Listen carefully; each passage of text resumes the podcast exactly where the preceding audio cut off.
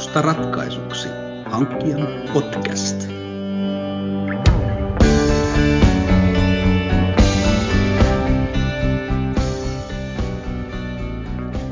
Tämä on Hankkijan podcastin toinen jakso. Aiheenamme tänään on Mitä lisäarvoa tuotekehitys tuottaa suomalaiselle viljelijälle. Minä olen Heikki Ikävalko, ja vieraana meillä tässä jaksossa on hankkijan tutkimus- ja tuotekehityksen parissa työskentelevä kehitysjohtaja Juhani Vuorenmaa. Tervetuloa Juhani. Kiitos paljon. Kuten viimekertainenkin jakso, niin tämäkin jakso sisältää pohdintaa ja keskustelua tuotekehityksestä rehuteollisuudessa ja haastateltava ja haastattelija esittävät aiheen tiimoilta omia ajatuksia – kaikki ajatukset ja esille tulevat asiat eivät ole tieteellistä faktaa, joten matkaan siis. Okei, eli kun valmistelin tätä kysymystä Juhani, tai kysymyspatteria Juhani sulle, sulle tähän podcastiin, niin tota, googlasin tämmöistä aihetta, että mitä tuotekehitys on ja mitä se tarkoittaa. Ja on pakko sanoa, että netti on täynnä erilaisia kuvauksia siitä ja aika monessa jutussa kerrottiin tuotekehityksen olevan tuotteiden kehitystä.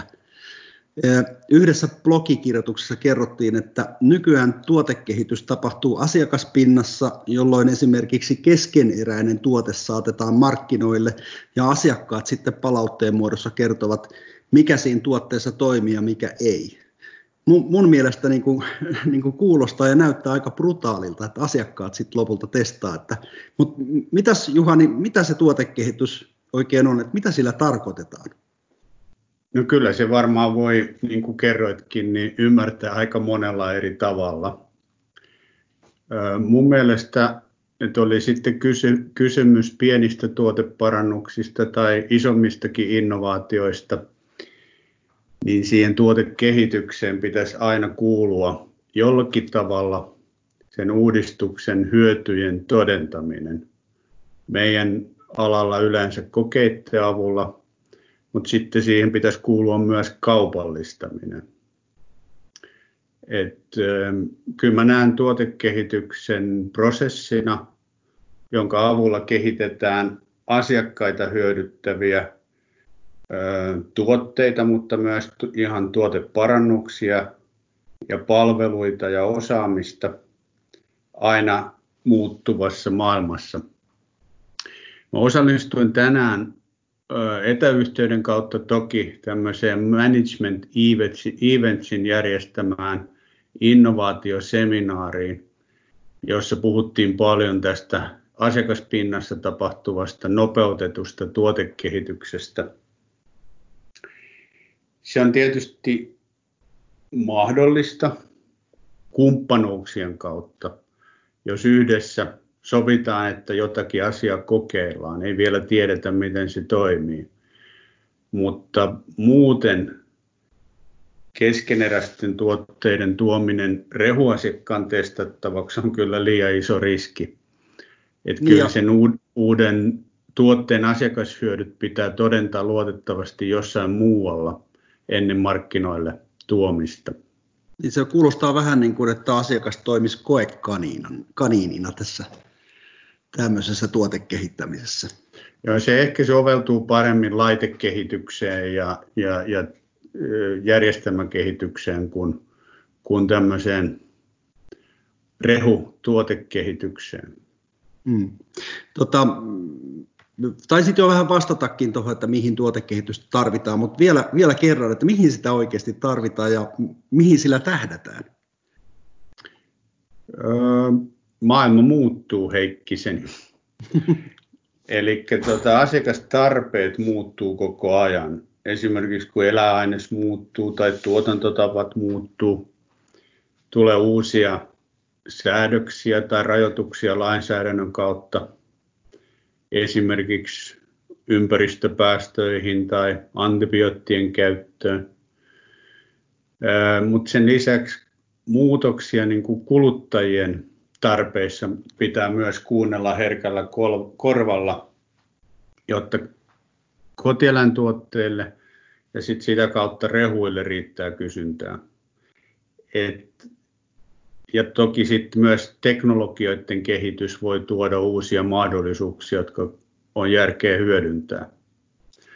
Et tota, nämä on niitä syitä, mihin tuotekehitystä tarvitaan. Voiko siis ajatella niin, että, että tuotekehitys tässä rehupuolella tarkoittaa sitä, että me vastataan paitsi tuottajien eläinten tarpeisiin, myös sitten niiden kuluttajien tarpeisiin? Ilman muuta ja muuttuviin markkinaolosuhteisiin. Joo, okei. Okay. No tekevätkö kaikki yritykset sitten tuotekehitystä ja, vai onko se tuotekehitys niin kuin vain joillekin toimijoille tunnusomaista? No kaikkihan sitä väittävät tekevänsä, mutta niin kuin me jo tuossa edellä juteltiin, niin sen tuotekehityksen määritelmä on aika laaja ja, ja, ja sen sisältö vaihtelee aika paljon. Eli jos nyt vaikka seuraa rehujen markkinointiviestintää, niin, niin sen perusteella tuotekehitykseksi kutsutaan myös aika kevyitä uudistuksia. Mutta jos me rajataan tuotekehityksen sellaiseksi toiminnaksi, joka tuottaa todennettuja asiakashyötyjä todellisiin asiakastarpeisiin, niin silloin se vaatii hyvin merkittävää tutkimustoimintaa ja resursseja, jota kotimaisilla rehuyrityksillä ei pääsääntöisesti ole. Ja täm, tämmöisissä tapauksissa se tuotekehitys perustuu paljon julkisen tiedon hyödyntämiseen ja raaka-ainetoimittajien antamaan tuoto, tietoa ja, ja sitä aika pieniin muutoksiin. Ta- tarkennatko Juhani vähän, mitä sä tarkoitat niin kuin todennetulla asiakashyödyllä tai todennetulla tarpeella? Todennettu asiakashyöty on sellainen, että se on niin kuin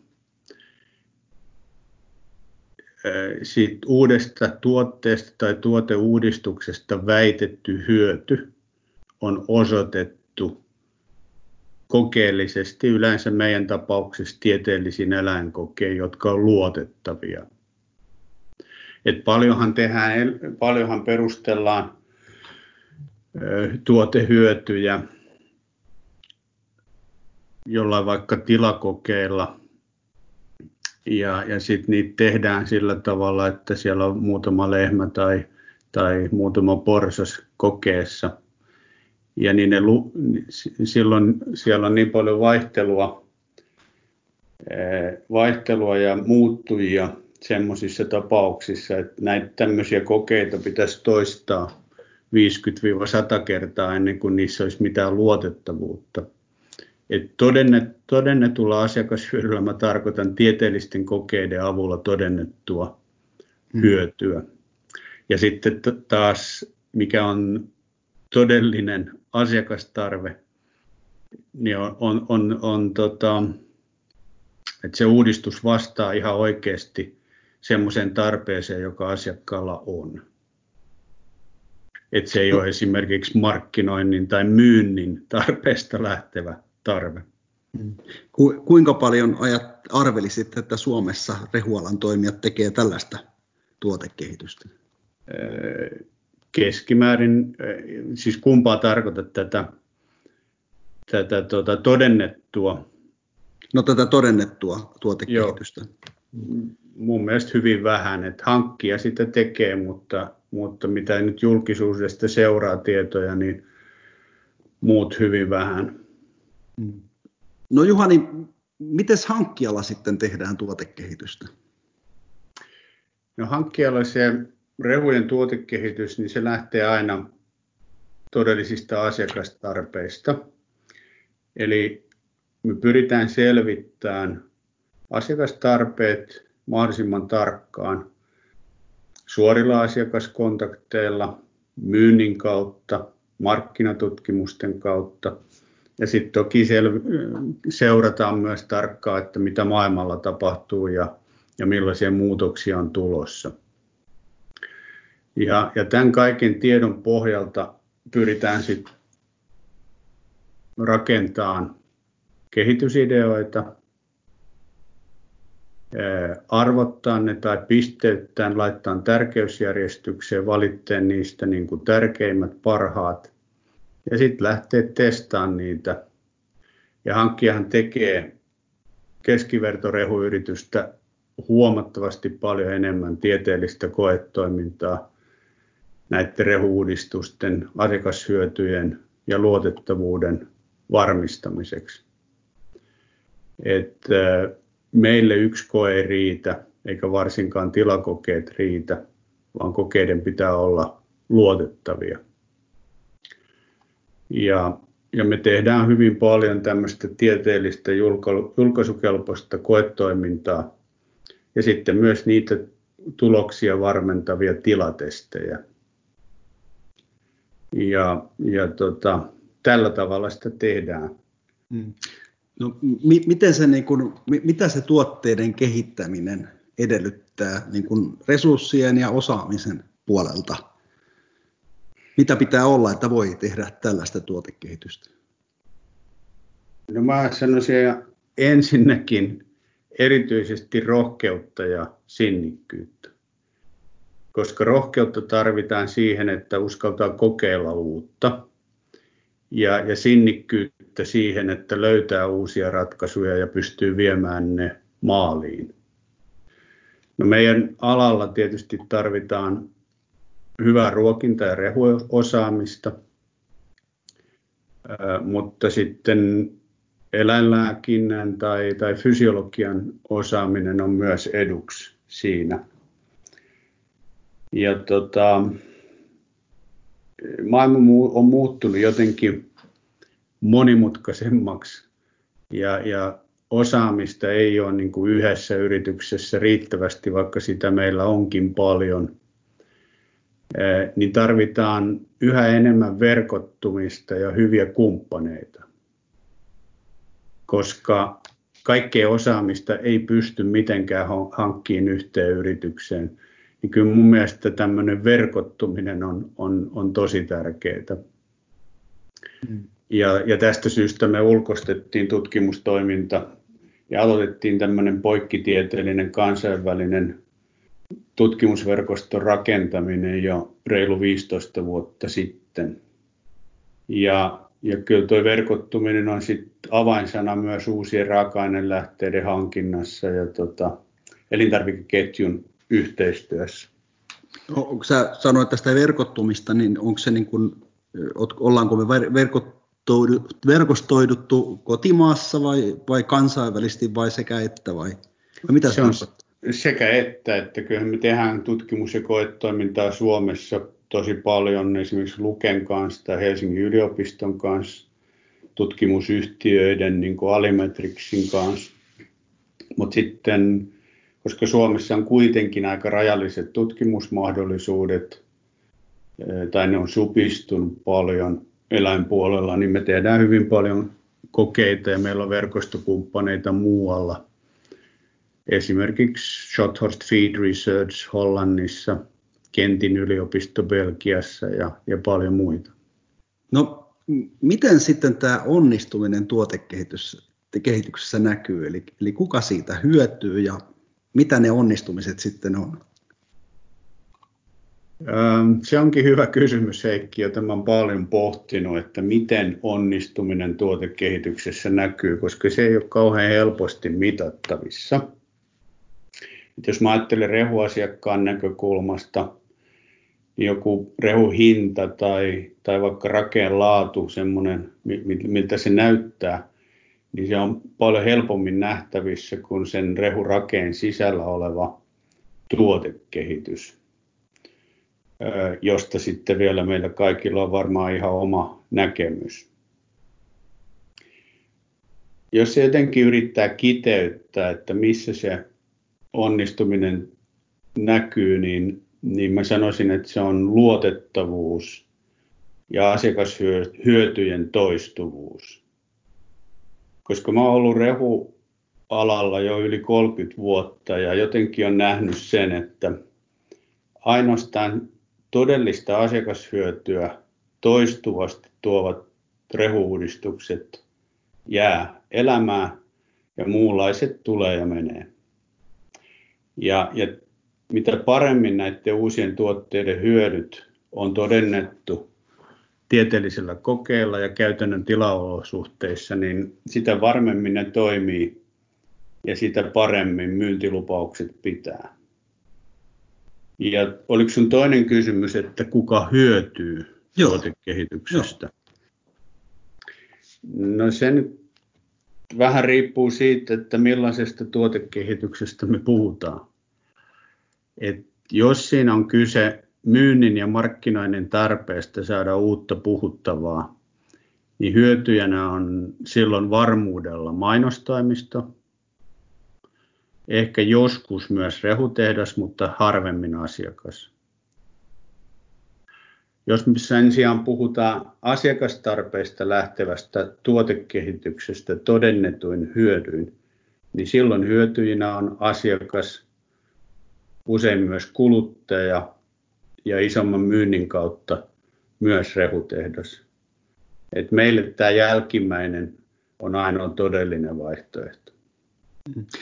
Kuinka usein tuotekehityksessä niin kuin päämääränä on kehittää nimenomaan sitä asiakasta varten jotain, jotain hyvää?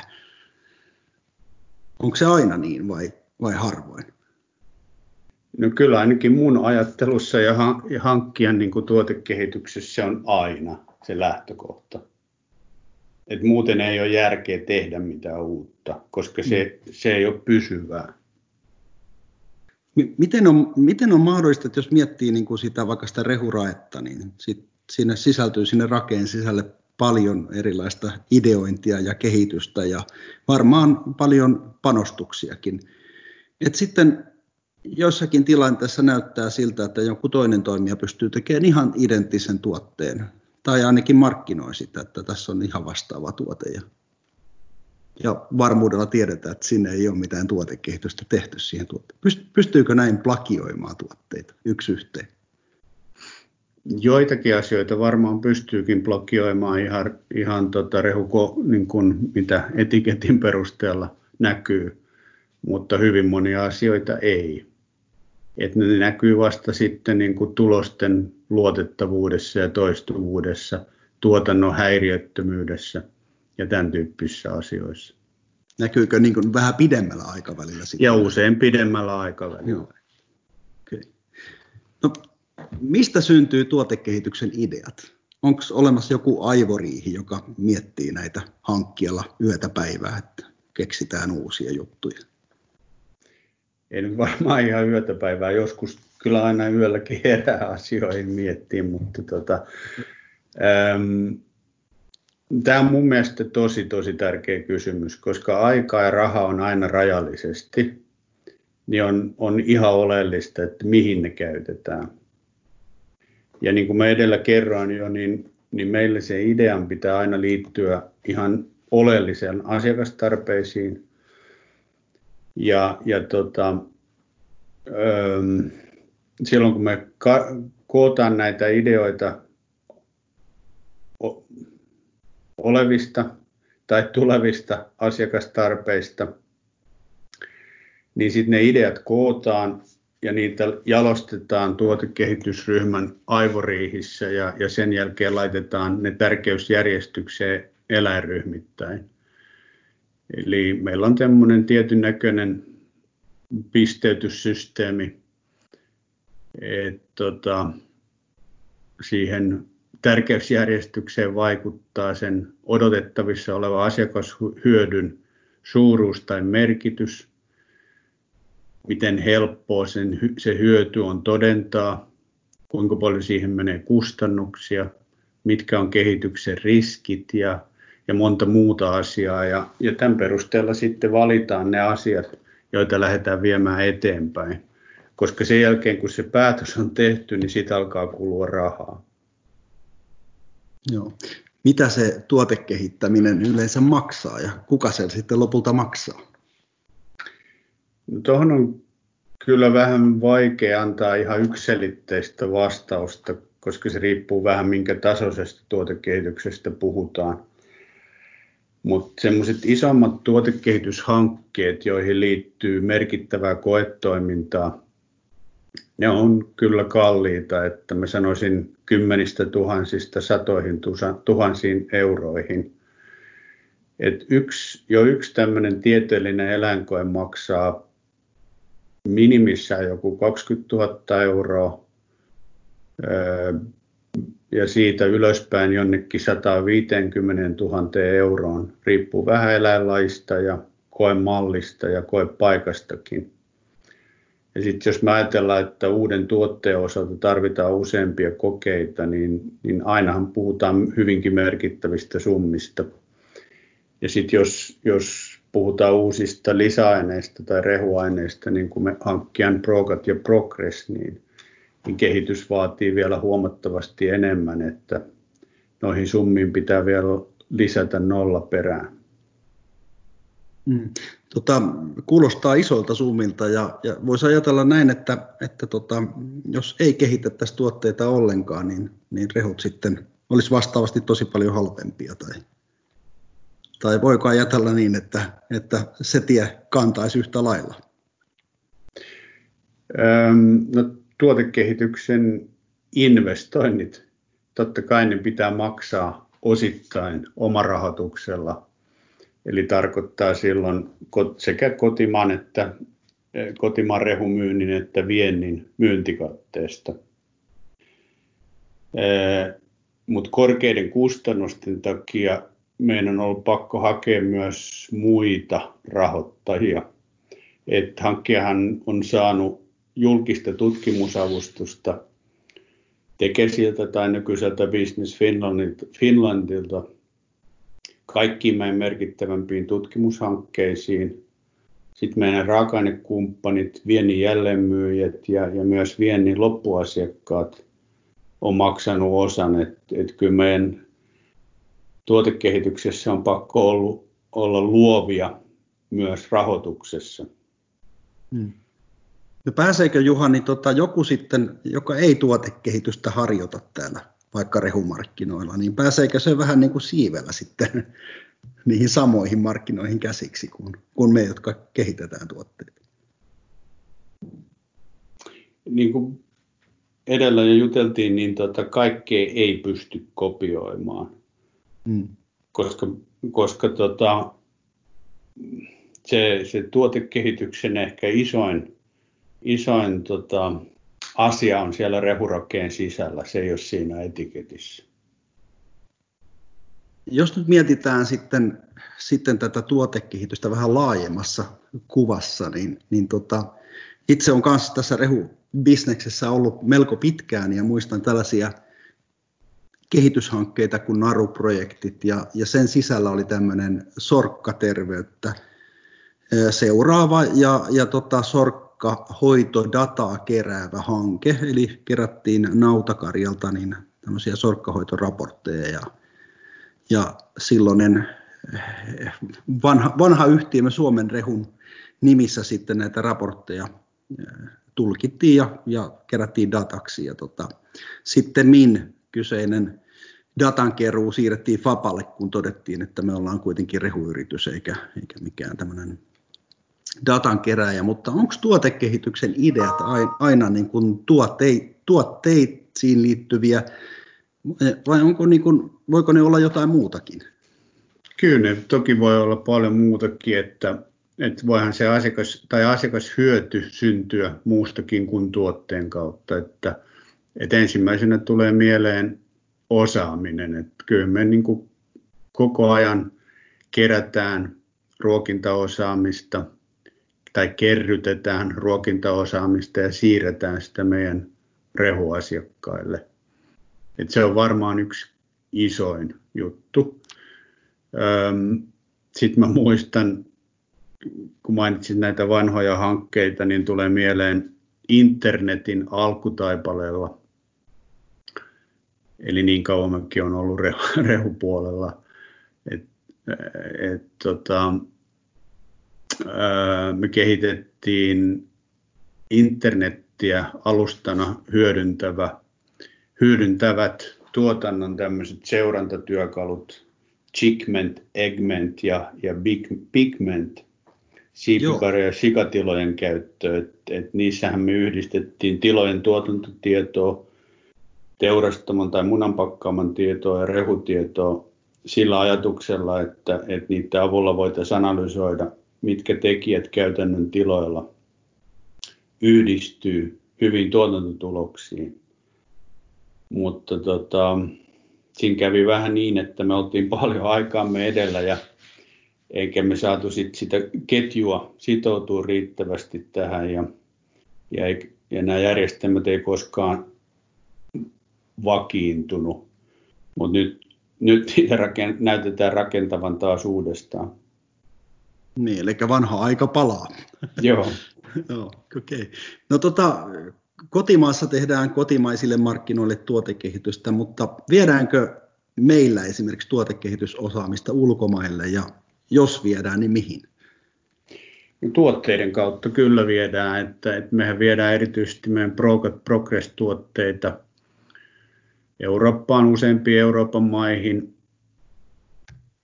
Viime aikoina sitten myös enemmän ja enemmän USAhan, Meksikoon, Kaakkois-Aasiaan.